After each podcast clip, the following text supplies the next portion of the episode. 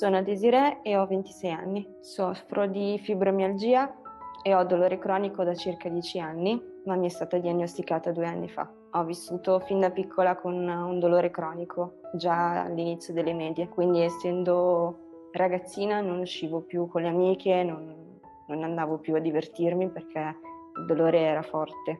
Crescendo però la quotidianità diventa più importante, quindi un lavoro, una famiglia.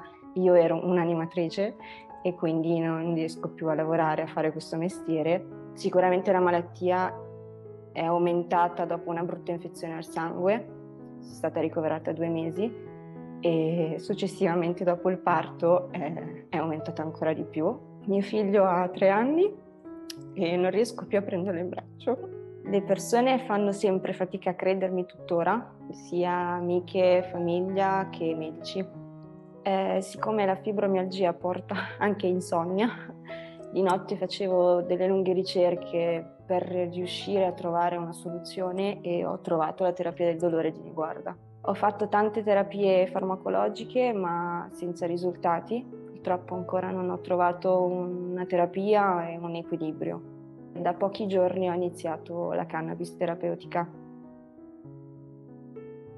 La testimonianza appena vista di Desiree è la testimonianza di un caso di dolore malattia, di un dolore complesso, in cui ad alcuni aspetti, diciamo, fibromuscolari si accompagnano delle problematiche biomeccaniche.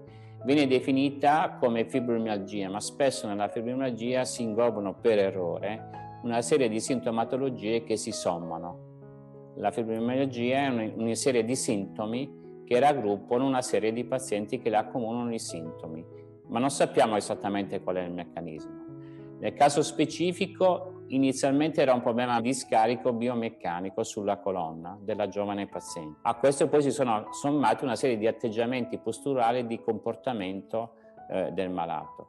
Questo è un aspetto importante perché in terapia del dolore è importante non tanto quello che uno dà a livello di sintomatologia per controllare il dolore, che è un aspetto che non si nega a nessuno, anzi è un obbligo di tutti cercare di controllare il sintomo, ma una volta controllato il sintomo l'aspetto più importante in queste sindrome complesse che durano da tanti anni, che impattano sui soggetti, sulla psiche, sull'emotività, sulla percezione e capire qual è il meccanismo principale. E solo in quel caso si può cercare di aiutare a una migliore vita possibile, ma anche a, a guarire dal meccanismo di sindrome dolorosa.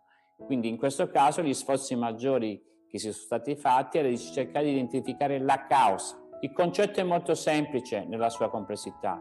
Di fronte a un caso complesso cercare di smontare la complessità in piccoli pezzi e cominciare a ridurre delle variabili. Questo diventa importante perché dà fiducia anche al malato.